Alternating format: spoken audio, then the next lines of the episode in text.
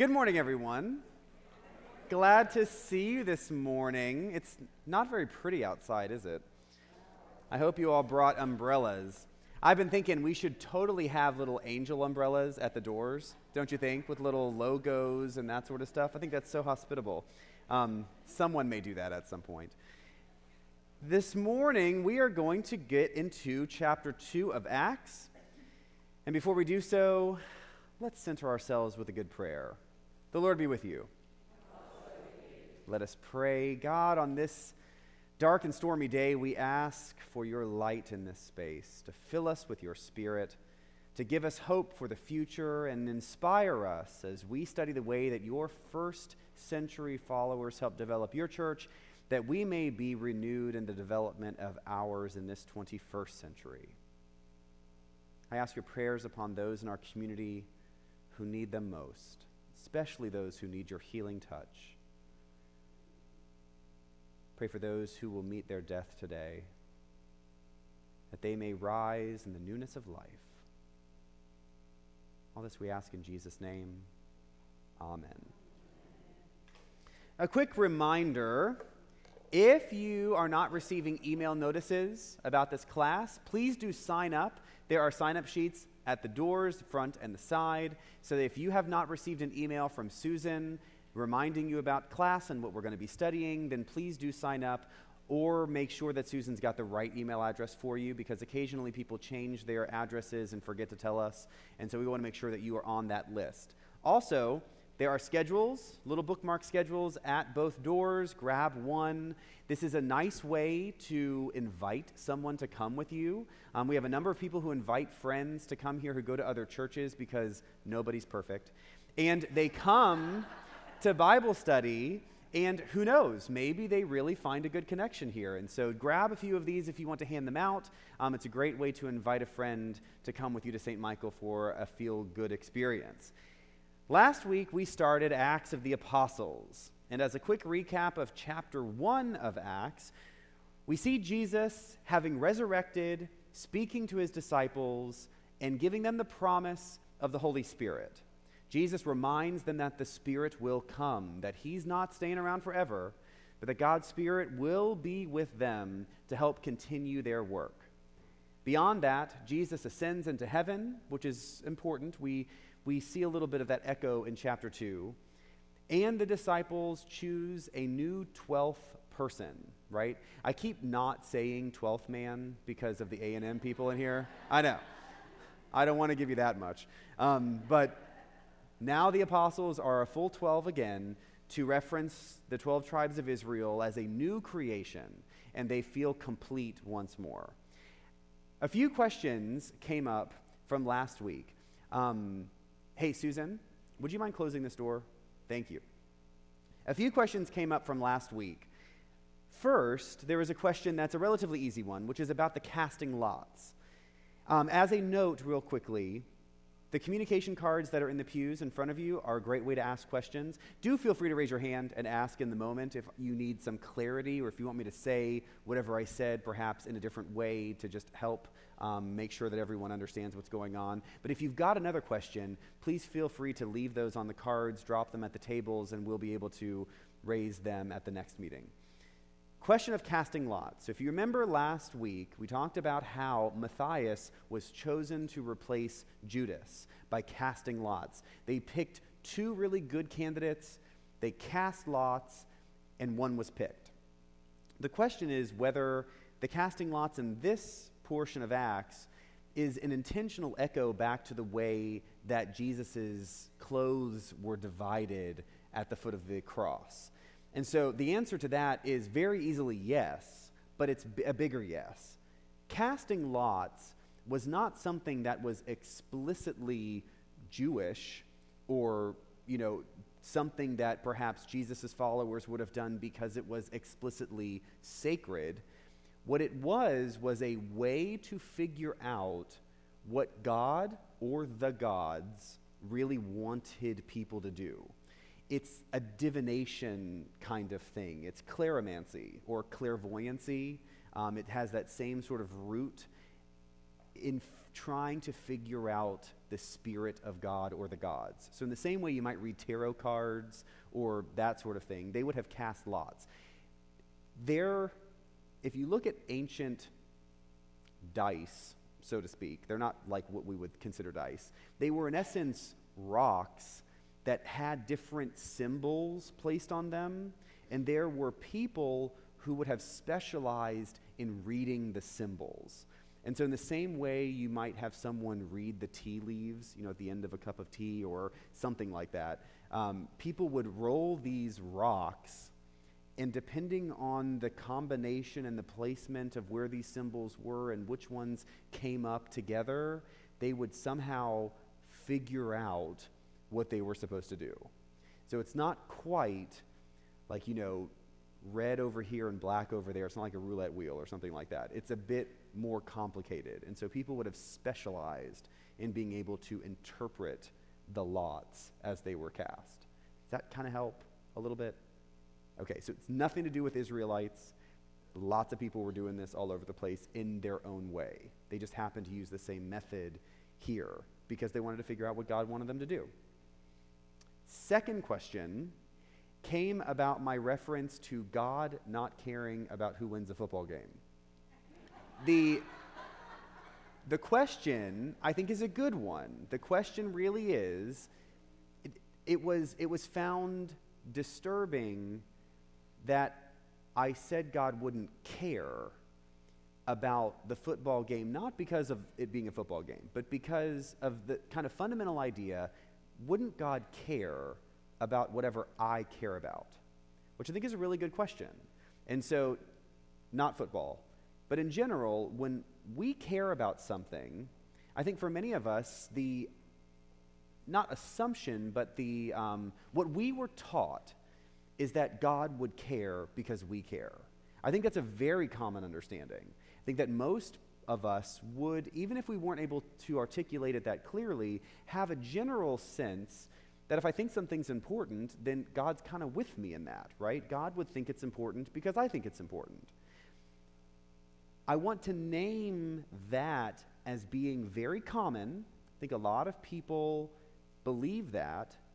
And I also want to say, with as generous a heart as I can, that is completely opposite wrong. We are not here to get God to care about what we care about. Everything that we learn from Scripture is meant to encourage us to care about what God cares about. Do you see that? We very easily, it's so human for us to think that we are so important that God would care about what we care about. Or, given, some, given the benefit of the doubt, that God loves us so much that God would care about what we care about. That is almost wholly unbiblical. Might feel good, but that is really not what you see in most of the Bible. I can never say all of it because you can basically find anything you want in the Bible. The general story of God's work in the world is getting humanity, us, to conform or to lean in or to become concerned with what God is concerned with. That's why this stuff is hard. That's why I have said in many different ways over the course of the last year someone's calling someone. Okay, you got it. That's why I've said many times in different ways that being nice being polite has really nothing to do with Christianity. It's fine. Be nice. You know, be polite. It, that's, that's all, that's not a problem. But Jesus is not calling us to be nice. Jesus is calling us to be holy, to be a light in the darkness, to love fiercely. And sometimes that means not being nice. How many times have we been in a situation where saying something to a person we love is going to be really hard, but it needs to be said? And we have such we are so clear that it is the best way to love them. And yet, it could undermine the relationship. We're not called to put one another above God. We're called to live courageously, not easily, into what God really wants for us. And so when I say things like, God doesn't care who wins the football game, I really, I really, to my core, believe he doesn't. And it has nothing to do with us. In fact, it has nothing to do with us. That is really the point. If we can flip what is very human, thinking that we would actually change God's priorities, then I think we can really begin to follow this way with, with some real conviction. Any follow up to that? Good. Chapter 2. What do you think, red or purple? Mm, I'm feeling purple. Okay. Chapter 2. Wow. That's not terribly purple, is it? Chapter 2 has three sections. The first, we get the Holy Spirit arrives. The second section is a really good one, and we're going to vet this quite a bit.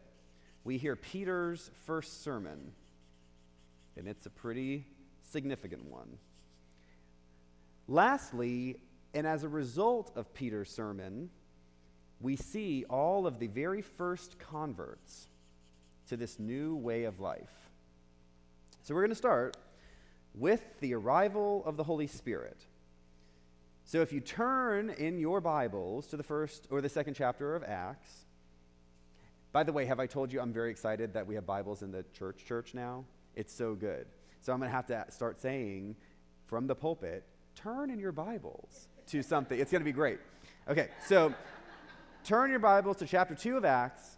Luke, remember Luke, our author, Luke writes, When the day of Pentecost had come, they, all the disciples, were all together in one place. So before we get in, we need to figure out how in the world did the day of Pentecost come before Pentecost? Right? We are Episcopalians. We know Pentecost, right? I mean, we celebrate this after Easter. And so it would be very confusing if you're really paying attention. You know, wait a minute, Spirit has not come yet, right? We have not seen tongues of flame. We have not done all that stuff. But Luke says when the day of Pentecost had arrived. What? Pentecost does not mean our tongues of fire on the apostles yet. Pentecost means the day when Moses brought the law down the mountain after the Israelites had come out of Egypt. That happened 50 days after Passover. So let's remember our Exodus story. For those of you who were with me on Sunday morning, we just heard this.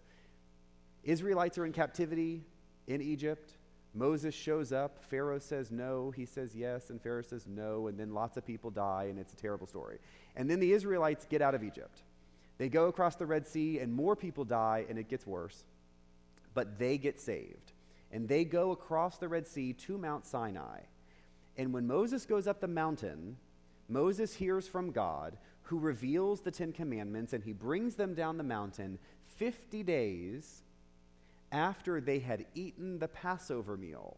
Remember, Passover is that 10th plague where God passed over the Israelites who put the blood of the lamb over their doors.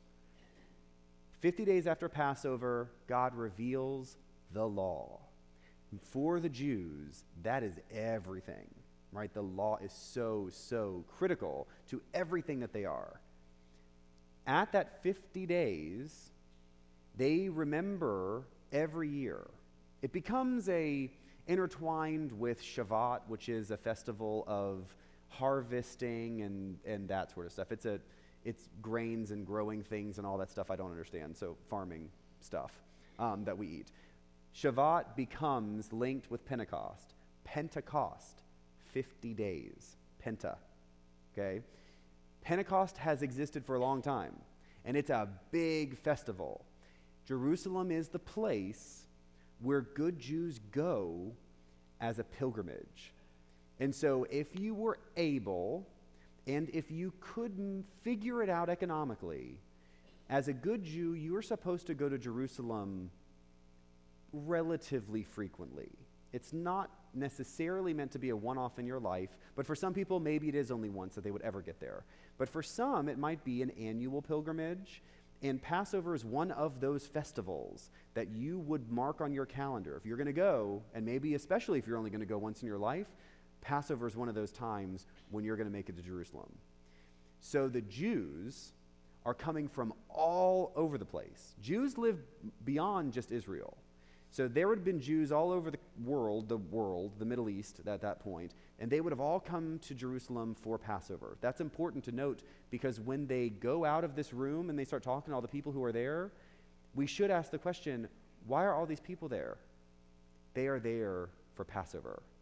Pentecost. I've said Passover multiple times. Yes, they're both P's. Sorry. Pentecost. The Festival of Weeks is happening and the apostles are waiting in this room because Jesus told them to wait. And suddenly, from heaven, there came a sound like the rush of a violent wind, and it filled the entire house where they were sitting. Divided tongues as of fire appeared among them, and a tongue rested on each of them. All of them were filled with the Holy Spirit and began to speak in other languages as the Spirit gave them ability. This is a huge moment. And I want to make sure we know that, all, that we can read this in two ways. The first way, which is typically how we would read this as Christian people, is we want to follow Jesus, we think he's a good guy, and the Spirit helps us. And it began on this day. And 50 days after Easter, why do we celebrate Easter when we do? Passover. Why does Easter move and Christmas doesn't? Because Easter and Passover are Jewish holidays. Christmas is not. Christmas is locked in because that became, Romans don't like unpredictable stuff, right? And so the church nailed down Christmas, that's a Christian thing. Easter is all based on the lunar calendar because the Jewish calendar is lunar and that's why it moves all over the place. And just for fun, if you've never looked at it, in the back of your prayer book, there is a very difficult equation to figure out the golden number. And the golden number is how we know year to year when Easter is. And it's sort of a fun nerd moment. So don't. Don't do it now because you will not hear anything else I say. Um, but look in the back of your prayer book at some point at the golden number, and it's got all of the dates of Easter through 2050 in the prayer book just so you can plan your holidays. Yes? Mm. Why don't Easter and Passover always occur at the same time? They are usually close, but occasionally people, I, I would have to say, the Jews would say we're wrong we sort of did a lunar based calendar number to figure out Easter that is basically the Jewish calendar, but it isn't the Jewish calendar because Lord knows we can't do that. And so we had to create our own thing. It works most of the time. But yes, there are occasionally years where it really doesn't line up the way you would expect. And that's because it's not exactly the same way of figuring out the date. It's very close. And it's lunar. That's really all I want you to know, is that's why Easter moves around, is that it's lunar. Um, so, Easter at Passover, Pentecost comes 50 days after because Pentecost came 50 days after Passover. And so when we celebrate Pentecost here, we celebrate that the Spirit came down. And we tend to do funky things, and we've got red all over the place, and little white doves, and, you know, in some churches, they do things like fire breathers. You remember that? It was so good. Um, I know I missed it last year because we had monkeys and things like that, but stilt walkers and whatever. Who knows what it'll be this year? You'll have to come and see. So, we celebrate it because the Spirit comes and lives with us and helps us follow Jesus. There is a second reason why the story is told this way. How many of you have ever had a tongue of fire fall on your head? Not me. Why then was this story told so, uh, oh, what's the right word? Um, so graphically? We could say it's because it happened this way. That's okay. I mean, if, if it makes, if for any reason you need that fire fell from the sky on top of the apostles, that's fine. It's no problem. However, Luke is a storyteller. Luke wants to note that this is not your grandma's Pentecost, all right? Because the Jews are reading this. And the Jews remember what happened at Pentecost. Moses went up a mountain and he came down with the law. Jesus has gone up to heaven and has sent down the Spirit. This has one upped the Jewish Pentecost. The point of telling the story this way is to make sure that all the Jews know what God did has been done better in Jesus. In all ways, Jesus is, the story of Jesus is told to one up these great luminaries of the Jewish tradition. Not to put the Jews down, but to try and shake people to see that God has done something new and better. God wants you to see that this is actually the way that He wants you to live. As just a general aside, and this is not something I want to necessarily unpack right now, as Christian people, we have to be real careful not to be anti Semitic. It's easy to do what I just did and take that too far. You can say that God's doing something new, God wants you to do this new thing. And if you say it's better, like I just did, that's maybe okay. But we have to be careful to stop because when you take that too far, that's when you get the problems that we can all remember. And as Christian people, it's never meant to say anything negatively about Judaism. But we also have to accept, I think, as Christian people, that God's doing a new thing. And that the message was somehow missed in total. And we see that totality and completeness in Jesus. And so we have to say it confidently and clearly, but still lovingly, right? That's just a little note. Okay. Pentecost moment happens. The apostles are filled with this courage and confidence and clarity, and they begin to pour out of this room and tell people the story of Jesus. When the disciples received the Spirit, they began to preach. And that takes us to the second section today. If you look at verse 5, now there were devout Jews from every nation under heaven living in Jerusalem, and at this sound, the crowd gathered. That's interesting, isn't it? At the sound. Remember, we said there was a sound like the rush of a violent wind that filled the entire house. So if you can imagine, you're just casually walking down a city street, and all of a sudden it sounds like there's a tornado in the building next to you. You're going to want to figure out what in the world is that, right? Like a train coming through. The sound gathered them, and they were bewildered because each one heard them, the disciples, speaking in the native language of each. Amazed and astonished, they asked, Are not all these who are speaking Galileans? Galileans? And how is it that we hear each of us in our own native language? Parthians, Medes, Elamites, and residents of Mesopotamia, Judea, Cappadocia, Pontus, and Asia, Phrygia and Pamphylia, Egypt and parts of Libya belonging to Cyrene, and visitors from Rome, both Jews and proselytes, Cretans and Arabs in our own language. We hear them speaking about God's deeds of power, and all were amazed and perplexed, saying to one another, What does this mean? Then one of my favorite lines. But others sneered and said, They are filled with new wine. I love that. What you have are all of these people from all over the Roman Empire, right? We just heard a list of all these different places. All these people spoke different languages. They're all coming to Jerusalem for the festival. And the apostles, as they come out of this room, are speaking to them such that they hear it in their own language. Does that mean that all the apostles were speaking different languages? Maybe. Or does that mean in this story that God's message through Jesus is so universal that everyone can hear and understand?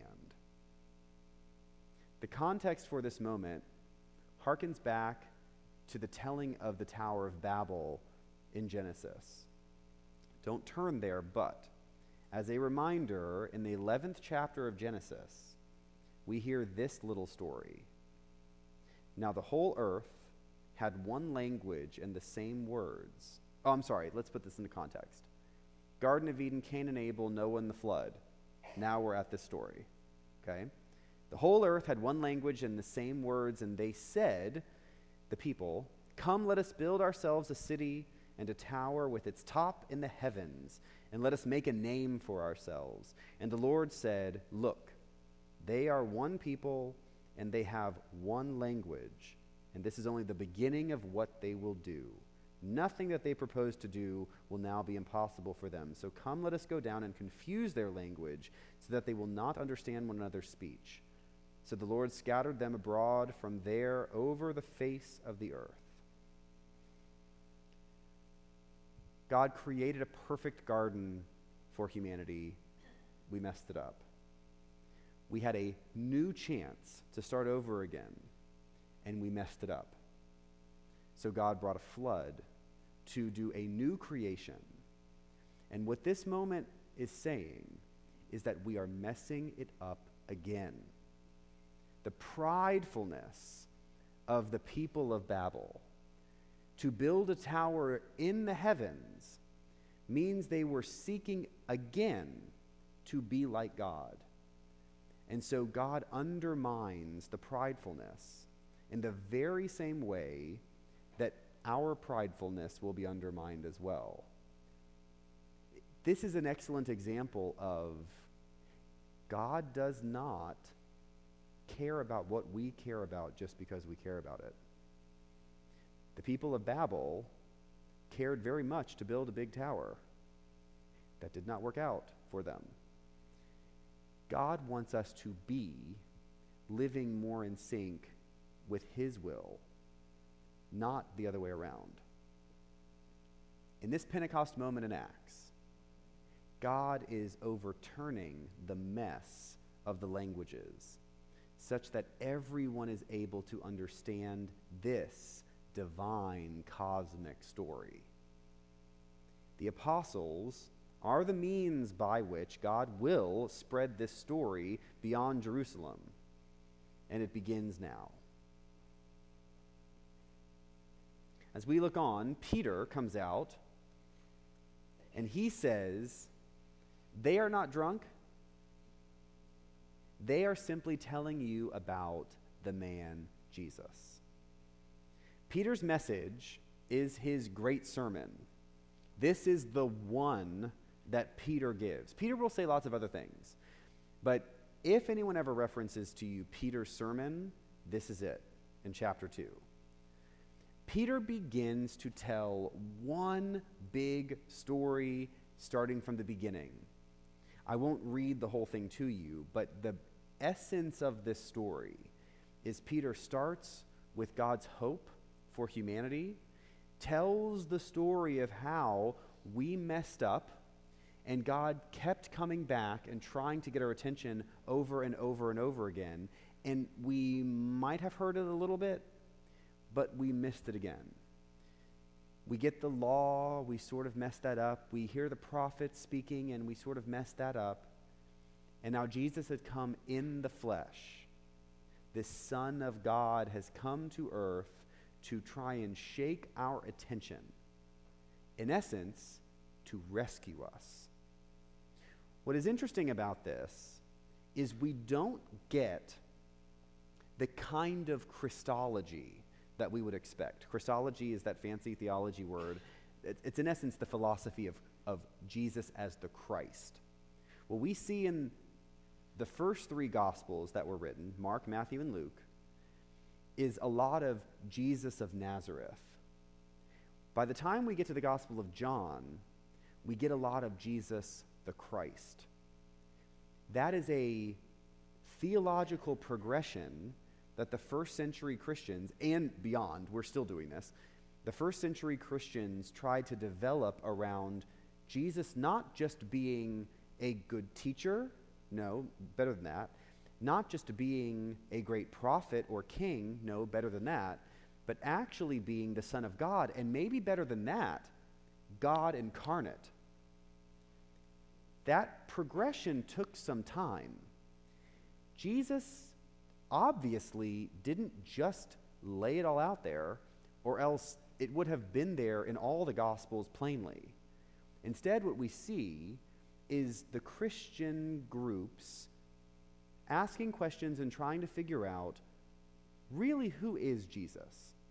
Because they know he's not just a new Moses, okay, not just a new David, we got it, not even just a new Adam, but something even better. It takes 300 years for the church to finally really nail down fully human and fully divine. Up until that point, lots of people had their own sort of nuanced opinions of Jesus. And we see those slightly in all of the Gospels. We see here in Acts that the development of the Christ understanding of Jesus is not really there yet. But Peter does understand God's done something very new. God has remade everything that we have been expecting. All of this Messiah stuff that you've been waiting for, it's here. Jesus is the fulfillment of everything you have been wanting.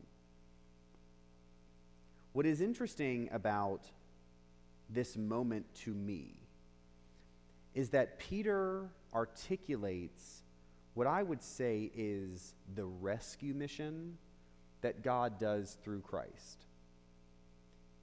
It is not enough for us to like Jesus. It's not even enough for us to want to be like Jesus. We need to be saved by Jesus. And that salvation is not some exclusive, close minded kind of saved like many of us have heard about. It's a quite literally saved by the fact that we can't do this on our own. We are saved from our simple humanity. And Peter begins to unpack that, and in doing so, converts a lot of those good Jews who come to Jerusalem for the festival. In fact, as we hear, 3,000 are baptized that day. So that's the end of Peter's sermon section. And before we move on to the last, any questions?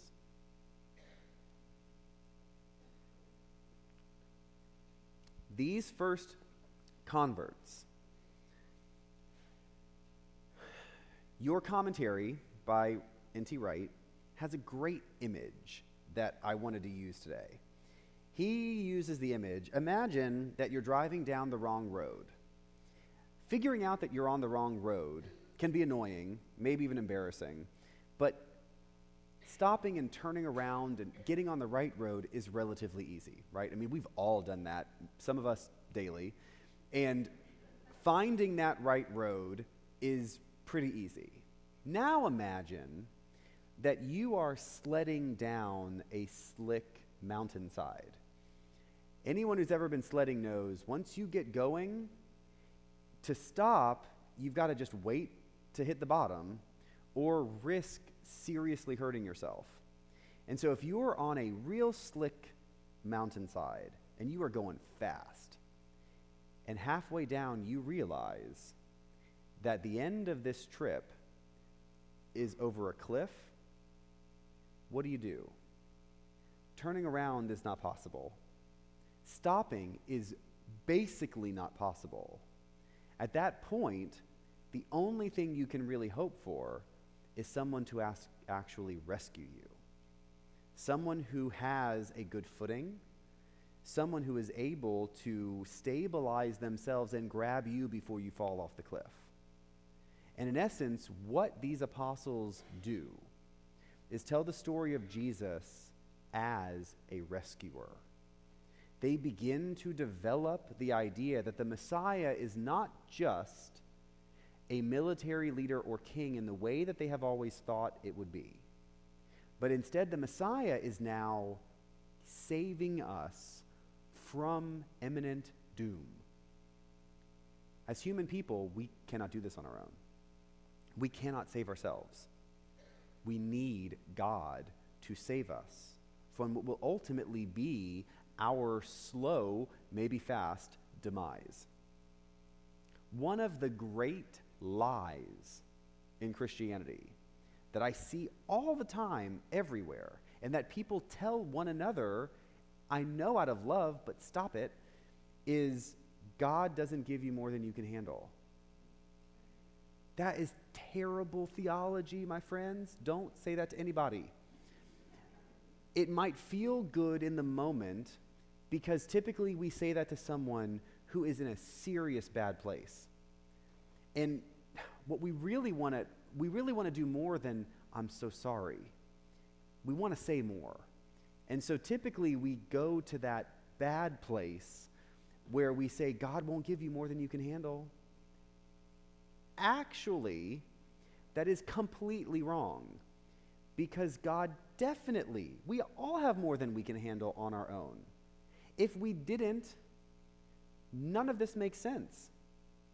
We're being saved from a life that we cannot handle on our own.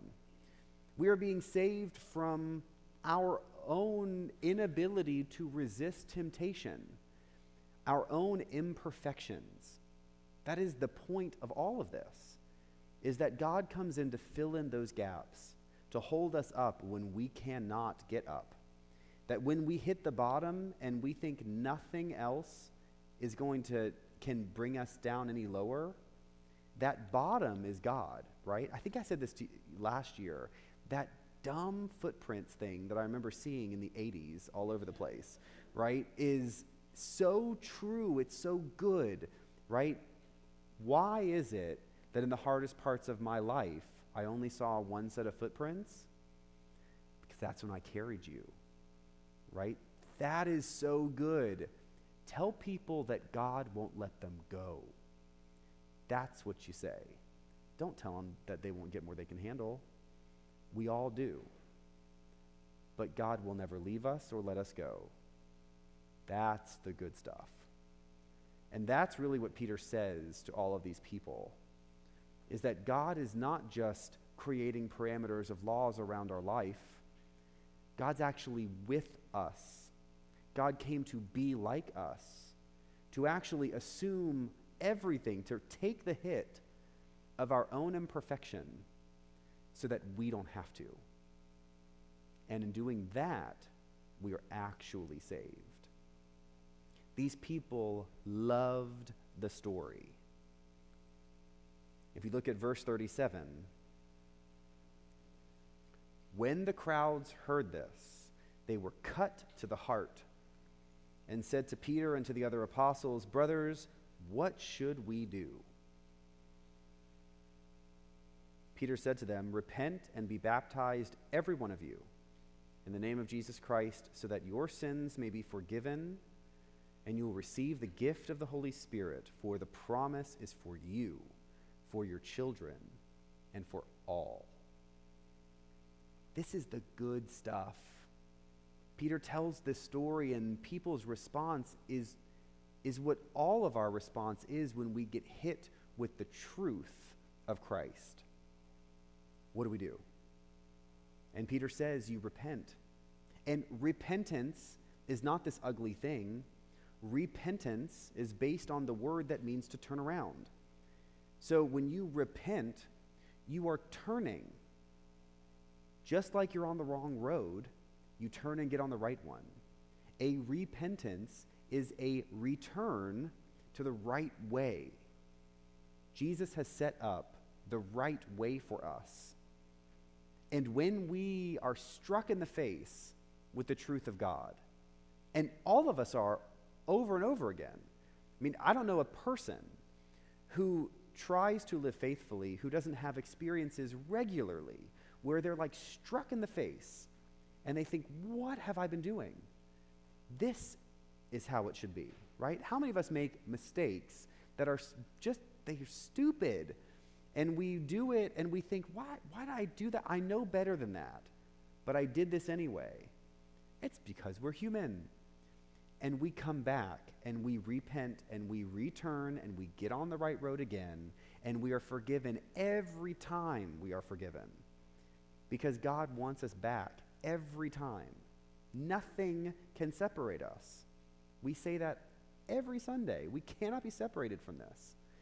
But the reason we come to church is because we forget. And we come to church. I remember someone said, you know, every preacher's basically got one sermon. Because you know this. All it is is being reminded because we forget. And in this moment, 3,000 people turn and get on the right road. And they begin to build this new Christian community. Luke writes in chapter 42 They, these new converts, along with the apostles, devoted themselves to the apostles' teaching and fellowship, to the breaking of bread, and the prayers. Where have you heard that? Where do we actually say we will commit to the apostles' teaching and fellowship, to the breaking of bread and the prayers? Anyone? Baptism. Every time, those of you who don't go to a different service when you see the baptismal font, which I know you do, do you know? Last time we have, I want you to know, and you could tell all your friends, I run a very tight baptism service, and just because years ago it may have taken an hour and a half to have a full Eucharist service with baptism does not mean it still does. We baptized, what was it, six kids just a few weeks ago? 62 minutes, okay? I will not keep you in church too long. I know you have stuff to do. So do not turn and go downstairs when you see the baptismal font. I see you do it. I am in the hallway when you walk by me as you are going down to the parish hall, okay? Do not. So, ev- and why I don't want you to is because a few times a year, we all renew our baptismal covenant. And we actually say, Will you do this again? And we all say, With God's help. This is really the structure of what it means to be a Christian community. These four things, right? So we're going to just hit them real fast teaching, fellowship, worship, breaking bread, and prayers. That's it. That is what our lives are meant to be grounded in. If you are not doing one of those things, you are seriously crippling the effect of the others. I'm going to say that again. Doing all four matters. Doing two or three of them will never be 50 to 75% as effective. It will be less. It is an ancient way of being that has been proven over centuries to actually keep us on the right road. I mean, my hope for all of us is that we stop having that feeling of we have been on the wrong road again. Return to the right one. But the truth is, we're all going to keep doing that. Maybe let's do it less. Maybe rather than having that feeling daily, you have it weekly. Maybe not having that feeling weekly, you have it monthly. If you do monthly, I'm impressed. But we are meant to do all four of those things. So, for your homework, I'd love for you to consider, and by consider, I don't mean give it 20 seconds as you're walking out of the room. I mean, at some point, actually write those four things down and put words under each of them about how you do that. How do you pray? How do you learn? How do you spend intentional time in fellowship? I love a party. But when I'm having a margarita with some friends, that is not really fellowship. Okay? It's fun. I like doing it. But actual fellowship, where you're with people in a very real and holy way, where you might, if you couldn't say to someone, life's really hard right now, and I'm not sure what to do, and I need your help, then the moment you are in is not really fellowship. The moment you're in is fun. Fun is good. But don't mistake fun with that kind of holy relationship that we really want you to have. And then finally, worship. Not worshiping is a problem. Bless you. Worship is where we get the renewal moment. I am sympathetic that many experiences of worship are lacking. I got it. But I do think that most of the time it won't be here. And so coming matters. You know, I, I told this story the other day with a group of newcomers that if you were to ask my children, should we go to church today? They would look at you like you were speaking another language. They have never been asked that question. It is not up to them. we go to church. We just do. It's never a decision because if it is a decision point, then it's very likely the answer will be not today. That's a problem. And so for all of us, you know, Bob Johnson likes to say, if you are here and you are not sick, go to church. I want to tweak it. Unless you're sick, go to church. If you're not here, still go because you should. But really don't if you're sick. I don't want to get sick. So, teaching, fellowship, worship, prayers.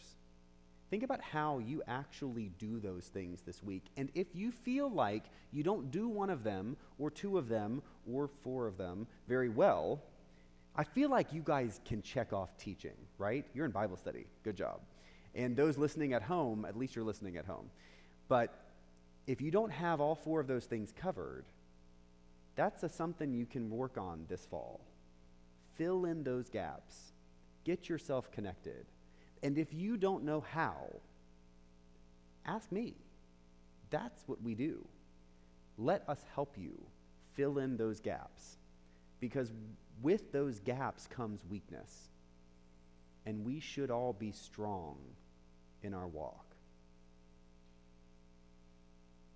Very end of chapter 2 says, Day by day, as they spent much time together in the temple, they broke bread at home and ate their food with glad and generous hearts, praising God and having the goodwill of all the people. And day by day, the Lord added to their number those who are being saved. What we do is not rocket science.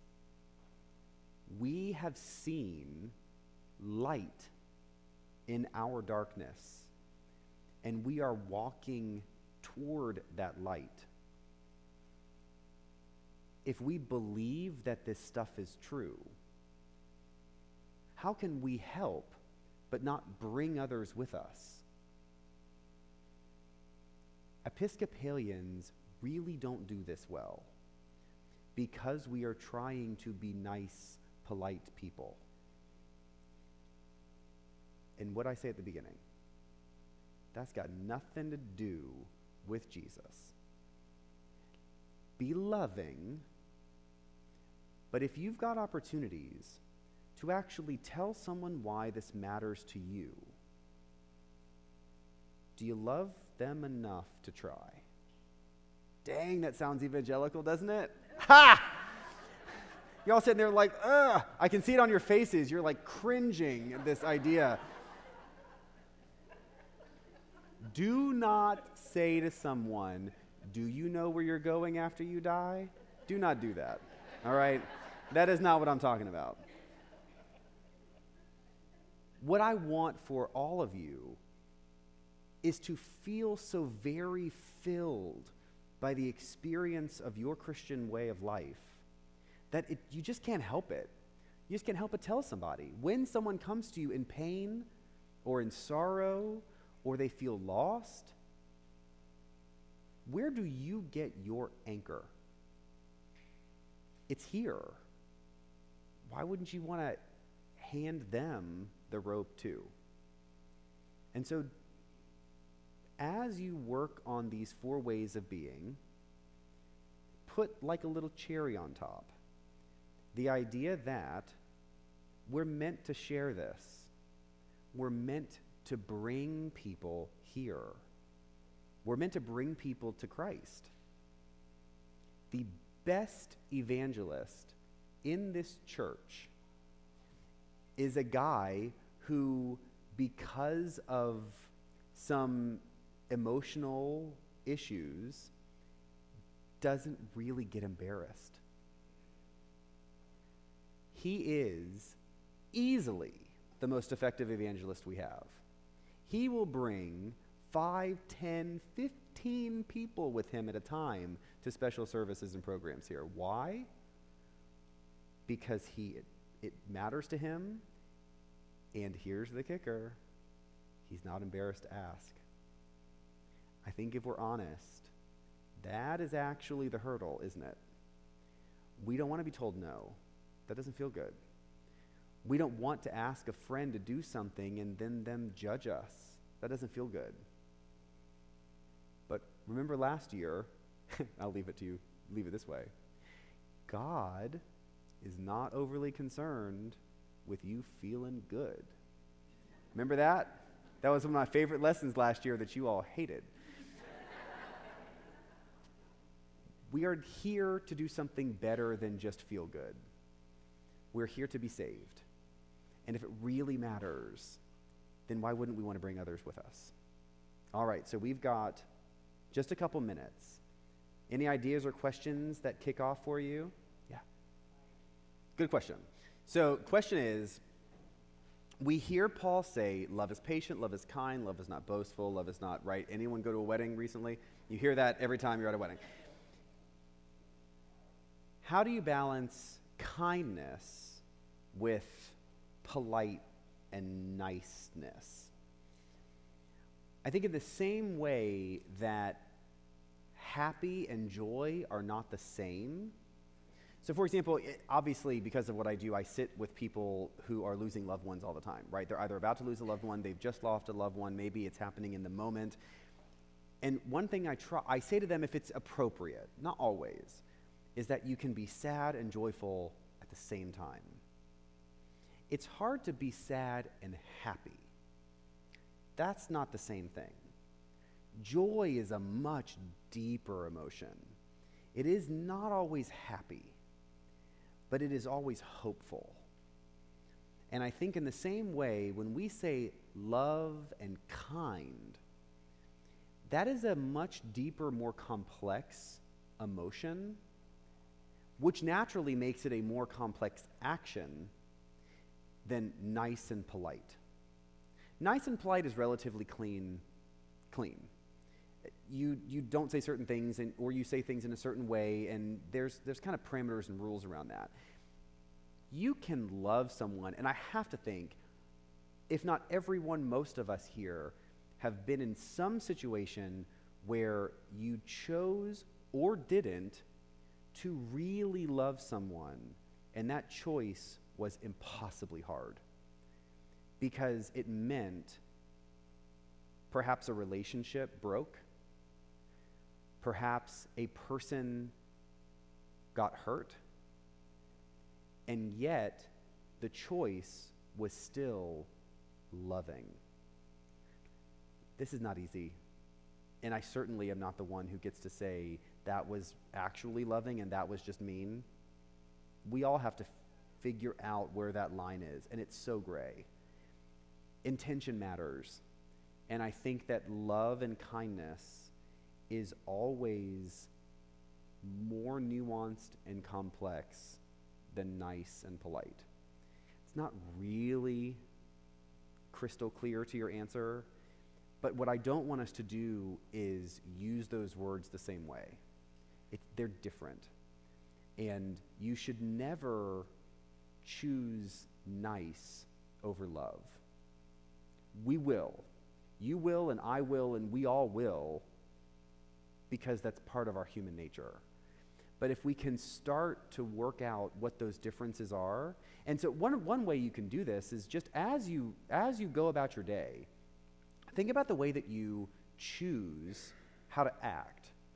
If you find that most of the time you're not doing what you think you want to do because somehow that's not polite, then I think that's one of those, one of those moments to consider are you choosing polite over love?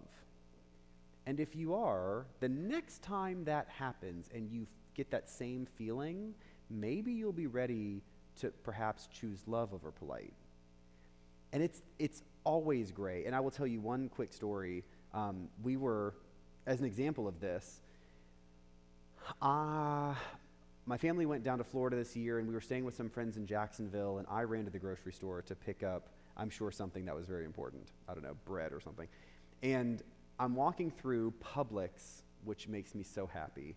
Those of you who, I'm a Floridian, I love Publix. And so whenever I can just walk through Publix, even if all I need is like gum, I'm just to do it, right? I'm just to walk through. So I'm walking through, and as I'm picking out something in an aisle, a woman walks by with her child, and this child was, I'm going to guess, eight ish. And she was berating this child and saying things like, because you did this, I forgot this, and because you did this, we had to do, and because you, and because. And it was really kind of ugly. I mean, she wasn't physically doing it, but it was all just, it was just this verbal beating. And doing so not really loudly, but loud enough that I heard as they walked by. And I had this moment where I thought, eh, uh, I'll leave it alone, right? Because that's mother and her child, it, it's whatever. I'm in Publix. I'm so happy. Um, and so I finish all my stuff and I come up to the checkout line and she's there with her child again, still doing it. And in that moment, it had been, you know, 10 minutes or something like that. I just said from behind the cart, I really think that you should resolve whatever problem you have in a different way. Yeah, yeah, that was well received. Um, she looked at me. I did not have on a collar. I don't travel. A vacation with a collar, Betsy, please. Okay, so, so she, I mean, you know, can you just imagine like the daggers? Um, and she said, This is none of your business. And I said, You know, it isn't my business, except that she is too young for you to be speaking to her like that, and you're going to ultimately harm her more than you really want to. Oh. She, again, not well received. and so, so she begins in on me to mind my own business. And so I realized in that moment, you know what? it's not about her. And so I actually turned to the little girl and I said, Sorry, I what am I so dumb? I said to her, Never think that you are not lovable, even if she treats you badly. That was it. It's not, that's not polite, right? I mean, how many people are going to say that you're supposed to talk? I mean, parenting a child is one of those things where you don't, you, you don't really go over a parent's authority if you can help it. That was not okay. And she definitely did not like me, which, as Nicole will tell you, I do not care. And so, but in that moment, it was one of those kind of pivots where I wanted her to stop. She's not going to listen to me. Who am I? But I needed the little girl to hear something that could be a little bit of that hope. Because, man, that mom was not, not good. And so that's one of those moments where do you pick the polite? I did pick the polite first, but I had a second chance, and I didn't in that second chance. And so I leave that with you all to ponder and look forward to seeing you next week. Bye.